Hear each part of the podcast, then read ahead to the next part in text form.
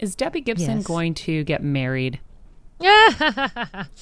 You know, I've been with my man for eight years, and I know I'm preaching to the choir because you and you, your man together for how long?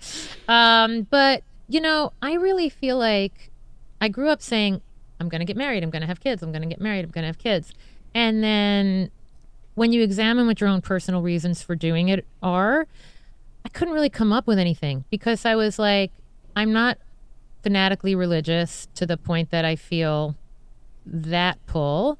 Um, in fact, people used to sign their names in a Bible and have a ceremony by a river, and that was it.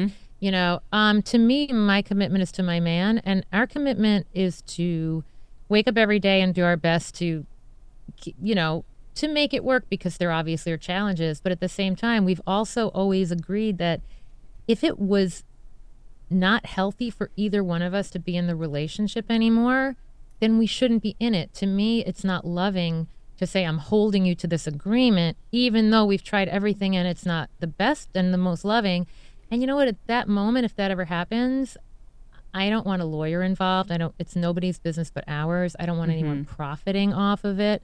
Um, so we're we're way more committed than most people are who have a piece of paper. We don't run easily, um, and uh, yeah, that's how I feel about it. I feel like I'm married at heart, and um, I take the commitment very, very, very seriously. And and uh, but again, I love him so much that I'd want him to be happy. And if that meant without me, then that meant without me.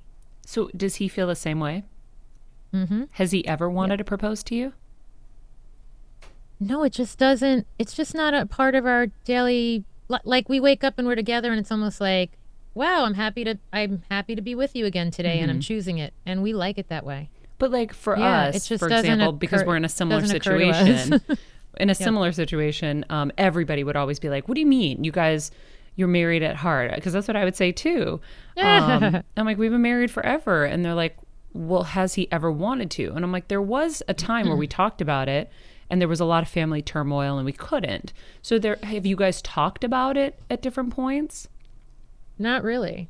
Just the fact that we're happy with the way it is. Yeah. We really. I mean, no, it's not. It's nothing. Like I said, I don't even really think about it till I'm asked about it. It doesn't. It doesn't enter our everyday. You know, because as you know, too, the relationship is the relationship. I think a lot of people think, okay, we're married now. The relationship begins. You know, No. it's the same relationship. You know, Yeah. and and so we're just in it. That's the best the best it. way I could describe it. and then I saw that you have nieces and nephews. In terms of I kids, do. Ten, ten of them. what was your decision on kids? Like at some point you had to make a decision, probably, right? Well, you know, I was thinking about, I was thinking a lot about kids in my late 30s, even 40. And again, in the context of our relationship, it didn't feel like the right time. And then I and then I had the Lyme thing happen. And then it mm. became about me. Then it became about okay, now I need my body just to function for me and I can't even think about that. I can't think about egg freezing or anything like that because right now if I so much as take an aspirin, I have a reaction. I'm oh, very God. hypersensitive to any chemistry changes in my body, hormonal or otherwise. So I'm at a point now where I go, okay, I'm turning 46. You hear like, you know, miracle stories of like, you know, I mean, I've had people in my own family get pregnant till 50. And so I'm just at the point where I'm thinking about it again. Mm-hmm. He's not as focused on kids. I honestly, I'm at the point where because I didn't do it at like 35, I just don't know now. And I, I've decided it's okay that I don't know. I mean, I feel like the universe might decide it for me, obviously. Yeah. Um, but I also am open to adoption. My dad was an orphan. He grew up in the foster care system. He didn't meet his own dad till he was 50. Um, so I'm very, very sensitive to kids that need need to be adopted. Um, and I just feel like the right thing is going to happen, but I'm I feel like I'm just coming out of a black hole, out of a tunnel, the tunnel of Lyme disease, and I'm just getting my own footing.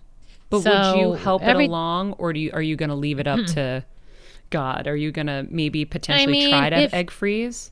I have three kids in the freezer, FYI. like I would love to talk, and I and I would love to talk to you about all that sometime because Yeah. yes, I have thought of it. If they didn't walk, if I didn't walk in and like they didn't laugh at me because I'm 46, I don't know how that works because I know even I had I had thought about it and had a consultation about it at like 38, and even then they were like tick tock, but at the same time, you know. I'm I really believe that somebody's 30 is somebody's 40. Yeah. And somebody's 40 is somebody's 20 and somebody's 40 is somebody's 60. Everybody's different. So- Everybody's different. Everybody's different. So yes, I have thought about going and exploring that again.